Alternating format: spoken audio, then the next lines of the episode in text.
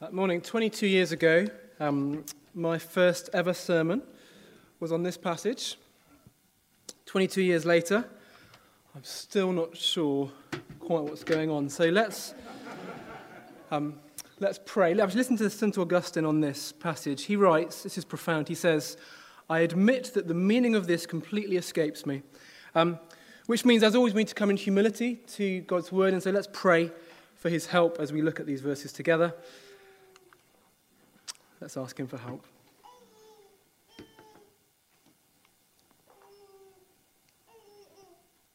Father in heaven, we thank you that you promise that your word, as it goes out from you, will accomplish what you purpose. And so we pray as we look at these verses together this morning, you would be at work in us and among us. We long that you might soften our hearts, that you might open our blind eyes, unstop our deaf ears, that we might see more of who you are. But more than that, that we might love you and so live lives that bring you glory. Speak to us, we pray. Amen. If you were here last week, you might remember we started off by reminiscing about a, an advert from the 1980s for the Yellow Pages. Um, a young lad needs to get on with it because his parents are getting home from holiday that morning and he's had a party that probably he wasn't meant to have and the place is a mess. What does he do? He gets on with it, he gets ready. Because when you know what the future holds, so you know what matters now, you know what's really important. But we hypothesized last time what if he found his parents weren't coming back? What if they'd been delayed? What if they'd changed their plans? What if, what if they were staying away for a longer period? What does he do then? Well, you're not going to bother tidying, are you? You're not going to get the French antique experts to come and deal with the table. You're going to put the telly on. You'll make breakfast, perhaps making a fry up for your new friends who are asleep in your house. You might go back to bed. You might get some more sleep. Well, so it's striking in Second Thessalonians that Paul is writing to a church who are muddled about the return of the Lord Jesus.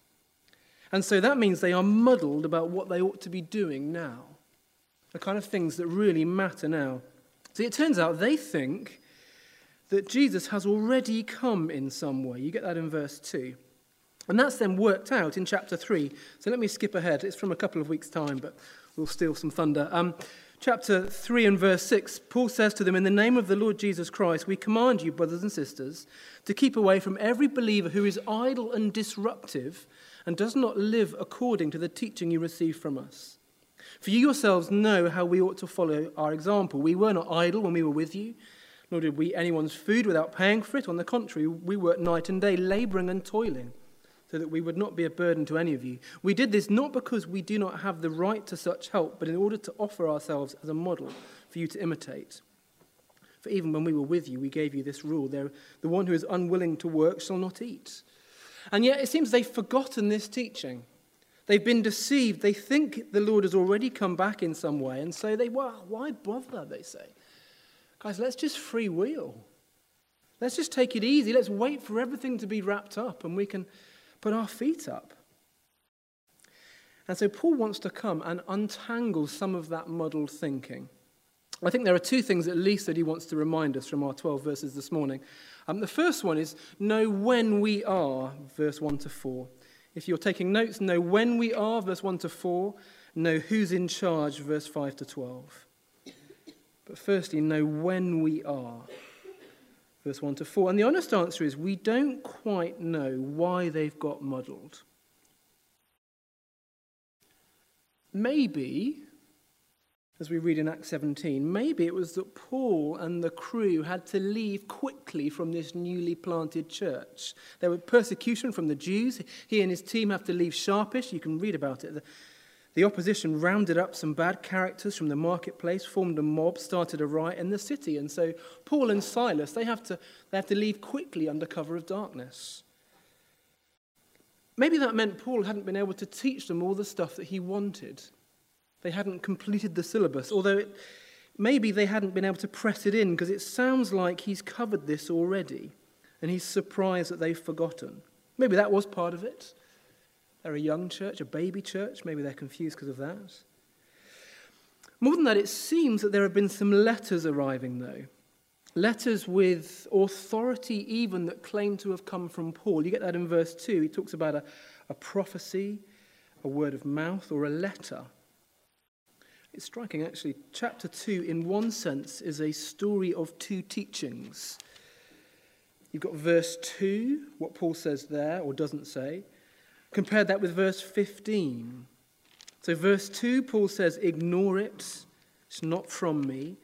Verse 15, we'll see that next week, he says, Hold fast to the teachings we passed on to you, whether by word of mouth or a letter. You've got these two teachings one false, one true. Ignore the false one, says Paul this week. Next week, hold on to the true. Maybe they thought that there would be persecution and then Jesus would return. You saw last week that they were being persecuted, verse 3 and 4 of chapter 1. They were facing hard times they were, because they were being faithful, and it's hurting. They had lost friends and standing and status, perhaps. And so maybe in, in their mind there's a sign that because of the persecution, Jesus is so close to coming back that why bother now? Or in some sense, it's already happened. We're not quite sure. Paul's response, though, is this You won't miss it when he comes. He will come, and you won't miss it when he does. Jesus said he would come like a thief in the night, but he also said there would be signs before he did. It's not as if he's just going to arrive unawares and we might miss him. Have a look at 3 and 4. Don't let anyone deceive you in any way, for that day will not come until the rebellion occurs and the man of lawlessness is revealed, the man doomed to destruction. He will oppose and will exalt himself over everything that is called God or is worshipped, so that he sets himself up in God's temple, proclaiming himself to be God. Now, it's clear there are going to be signs. What those signs will actually be, a bit less clear perhaps. Why has Jesus not yet returned? Why can we be sure of that? Well, Paul says because the rebellion to occur and the man of lawlessness to re- be revealed have not yet happened.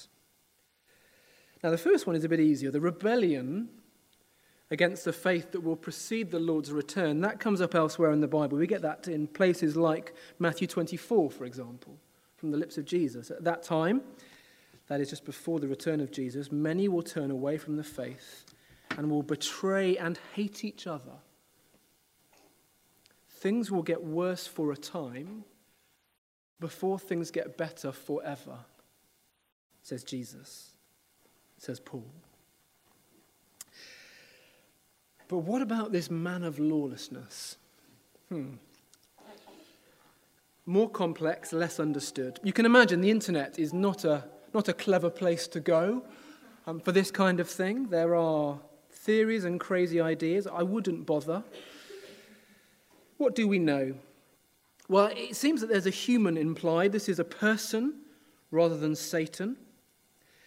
And this word lawlessness that we get a few times through the passage, it captures ideas of disobedience against God. And while it might sound quite scary, you can be reassured that his power is short lived. So, verse 3 he is ultimately doomed to destruction.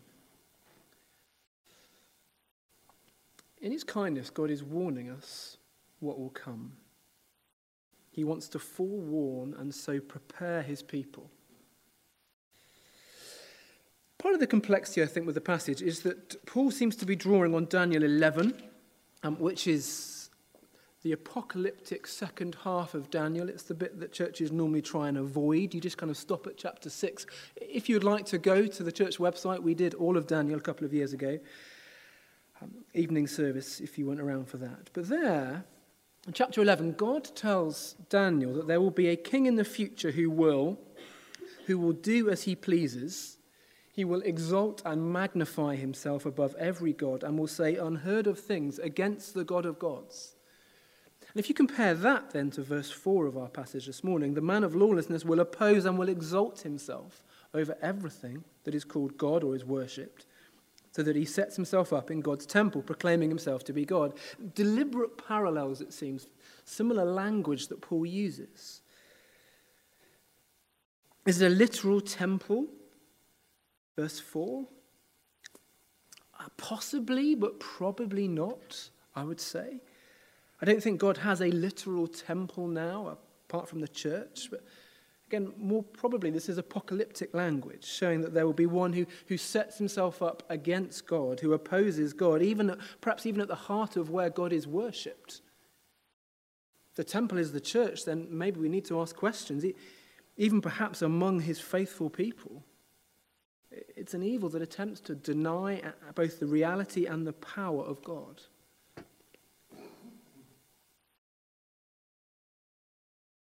A couple of things that just strike me about this idea.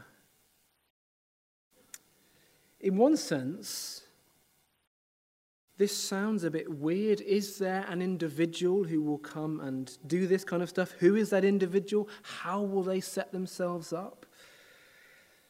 But one thing that strikes me is that we are currently not without those who set themselves up in the place of God we are currently not without those who seek to destroy the faith of believers, who seek to belittle those with faith, whether it be particular individuals or particular states or governments, proclaiming themselves to be God. It's not at all far from the reality that many of our brothers and sisters today will be facing around the world. And of course, more than that as well, we live in a world of worship and glory where, where we long for followers and likes and people to, to click the button on our posts, where states and governments demand it sometimes. So, regardless of those questions about who this individual is, if it is an individual, it seems to me the spirit at work behind that individual is clearly alive and active in our day. So, whilst it might sound kind of crazy and a bit strange and a bit wacky, in another sense, it's just very normal.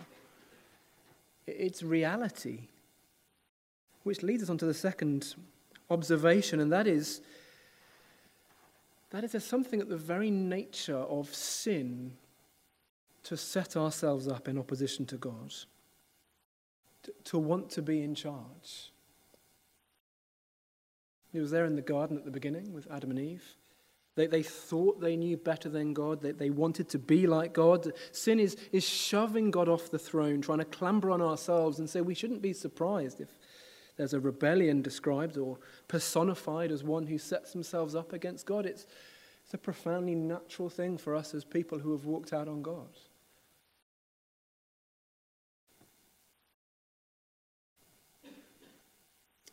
And so, Thessalonians, says Paul, Know when you are. Remember the story. Remember, Jesus will return. And when you remember where you sit in the reality of the story, you can make sense of life and you know what matters. You know what to fill your days with because you know what's coming. Which, of course, is true for us, isn't it? Don't know about you, but I can be so forgetful. I get so muddled about this. Our, little stories, what fills our days and our weeks, become so all consuming that we just think, if I can just get through to lunch, or just get through to the evening, just get through to the weekend, just get through to the next holiday, and we forget to tell ourselves the big story. We get so all consumed with the little stories of our lives that we forget the big story. And then we get muddled. And so we're confused by the world. And maybe we should not forget that we should expect things to get harder before Jesus comes back. It seems to me that is clear from Scripture. Or even the need to remember that He is coming back. Because that's pretty easy to forget as well, isn't it? But as we saw last week, He, he will put everything right. Justice will be seen. This is not all there is. And so keep going, says Paul. Know when we are. But more than that, verse 5 to 12, know who's in charge. And you're at the park and you're playing frisbee with the kids. And this little yappy dog comes charging towards you, growling and barking and jumping just like they do. And actually, it seems pretty vicious, this one. It's not looking for a stroke, it's looking for meat. It, And you're not quite sure what to do next, are you? Is it acceptable to kick a small dog? Probably not. Can you run? It looks pretty quick. Offer it a snack? Wouldn't do that in our times in East Oxford. Maybe it's got dietary issues. Maybe it's gluten free. what do you do with this thing charging towards you? Ah, you realize it's all okay. But coming round the corner, there's an old lady with a long lead. And she hurries after the creature, calling up Tiddles or something. And she presses the button, and the dog pauses, and the dog rewinds back to her.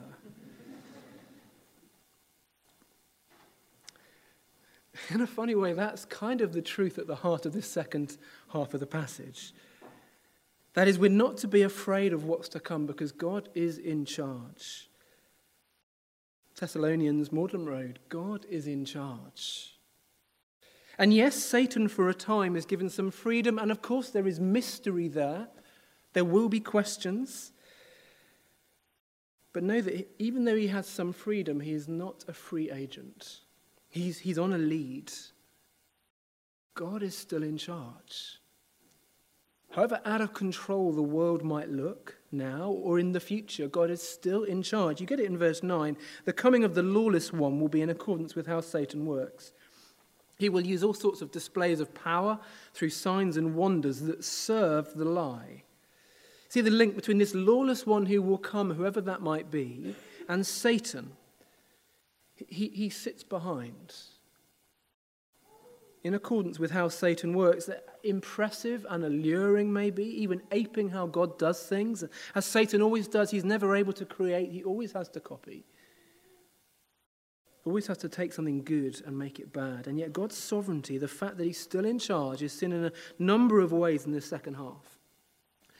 Firstly, in verse 6, I take it it is God who is holding him back. This one, whoever it may be, will come at the proper time. To slightly stretch the image too far, he's currently in the kennel, but for a time on the leash will be allowed out.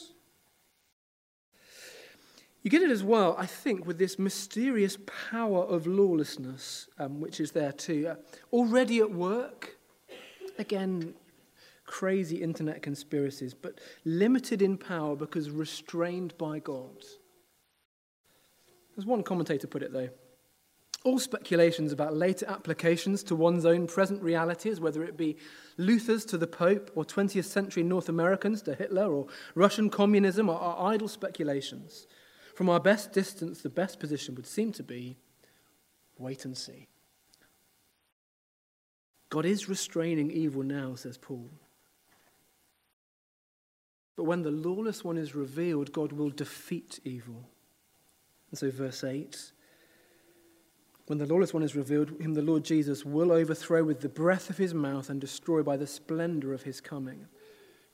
We've thought already this morning of the, the power of God's word, the power of the word of Jesus. And if those words feel familiar, um, I think Paul is riffing off Isaiah 11 here. Isaiah 11, verse 4. He's speaking of, of Jesus, one from the root of Jesse, who is marked by righteousness and by justice. Um, Isaiah says this He will strike the earth with the rod of his mouth, with the breath of his lips. He will slay the wicked.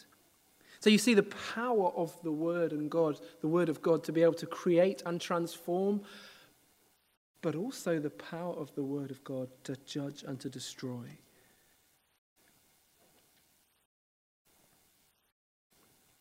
Put yourself in the shoes of the Thessalonians at this point. Just imagine it for a moment. You, you no doubt feel pretty small, pretty fragile. A baby church. The surrounding culture, the surrounding city looming large over you.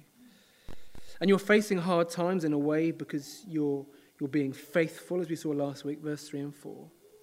You know what's coming, and so you try and live now in a way that's appropriate. Maybe you've lost family, business, friends, status, standing. You're thinking, ah, this is pretty tough. it's pretty tough to keep living for Jesus. Maybe, maybe if I'm honest, I need to hedge my bets a bit. I'm tempted to wave the white flag and call it a day, or at least to tone things down. And then Paul comes and says, It's going to be okay. Remember the power of the Lord Jesus. It's going to be okay. It's not that the plan has failed, it's just that the plan is not finished. Be patient, keep trusting. He's in charge now, and he will come back, and you will see that. So keep going.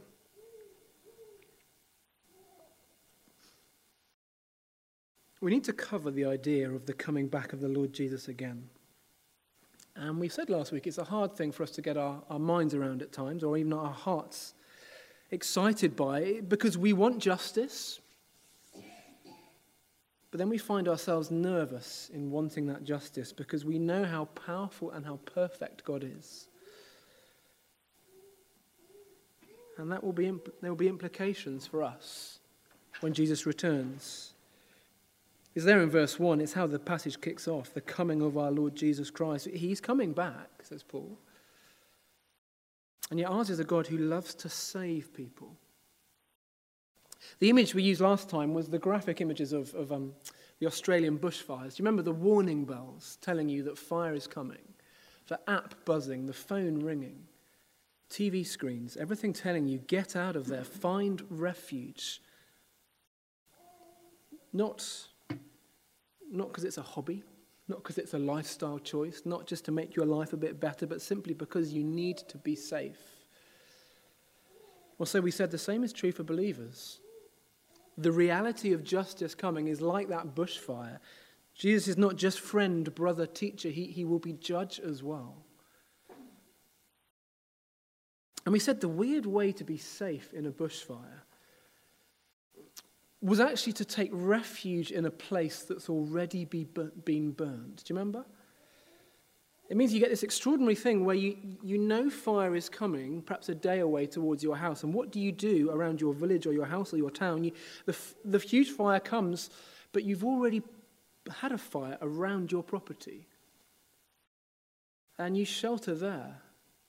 It's safe now. That the fire has already burnt. Which means for the believer in Jesus, we're simply sheltering in a place where judgment has already fallen. God's judgment has already been served, not by his people, but by his king, but by the judge himself. We're not better. We're simply forgiven. We're trusting in his death for us. We're taking refuge. And you see, when Paul says in verse 10, they perish because they refuse to love the truth and so be saved. That is, they're not willing to stand on the already burnt ground. And we kind of get that. We kind of get that, but then verse 11 and 12, and we're left scratching our heads. So, for this reason, God sends them a powerful delusion so that they will believe the lie and say that all will be condemned who have not believed the truth but have delighted in wickedness. And it sounds wrong to us. God's going to send a powerful delusion.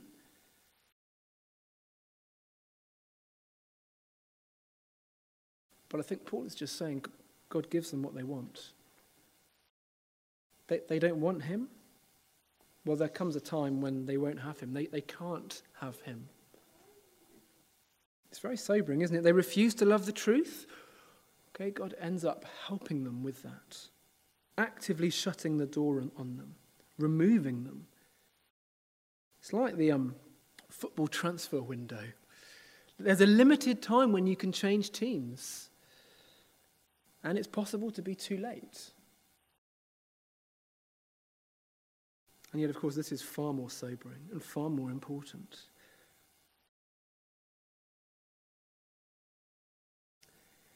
And we said last time, we, we long for justice, we cry out for justice. But as we do that, that means dealing with people. And so it gets personal. And so, friends, I want to say if you're here and you wouldn't call yourself a believer, you wouldn't call yourself a Christian, or you're not quite sure, maybe you're just looking in on Christian things. Maybe you've come for years and actually you know that you're, you're not really a follower of Jesus. Can I urge you to take refuge in the Son, please? I say this carefully, but God's patience with you is not infinite. God's patience is not infinite. One day he will return and the door will shut. And I say this carefully, but the danger can be we keep putting it off and we keep putting it off and we keep putting it off. We think, wow, I just need to live a bit first. Maybe on my deathbed, maybe that's the time when I will turn to Jesus. And yet, passages like this remind us wow, what, what makes you think you're in charge? What if you won't want to turn to Him on your deathbed? And anyway, how do you know when your deathbed is? What if, in our hard heartedness, even the Lord closes the door, the transfer window shuts, and it's too late?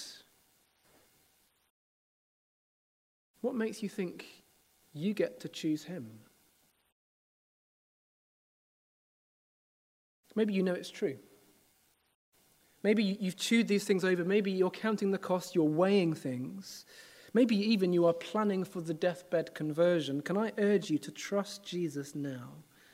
Take refuge in him now. Receive that gift of grace from him now. And if that's you, come and chat to me afterwards. I'd love to speak to you.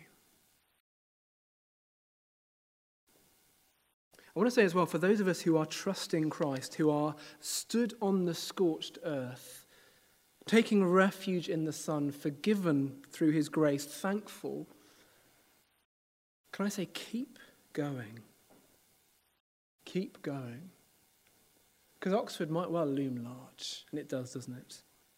And in our lifetime, things might well get harder. They really might. I don't think I'm just being a pessimist here. They're harder now for brothers and sisters around the world, even this morning. But, but can I say, keep going. One day, the plan will be finished, justice will be seen, but until then, know when we are and know who is in charge. And keep trusting Him. Let me pray.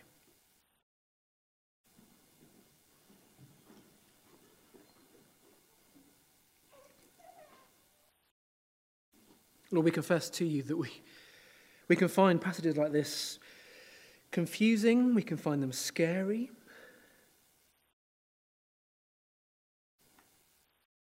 And yet we pray that you would help us. Help us, help us, please, to know when we are. Help us to, to remember the story.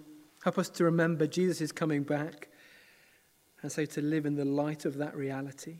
Thank you that we know what is coming, and so we know what matters. And help us, please, to keep trusting that you're in charge. We pray for brothers and sisters around the world today for whom this is this is very real and very painful. And we ask that you would help them to keep trusting you. To keep standing on that scorched earth. Even though it might be painful, even though it might be costly. We pray that you would help them as you would help us to keep our eyes fixed on you. Thank you that you forewarn us so that we might be forearmed. In Jesus' name we pray. Amen.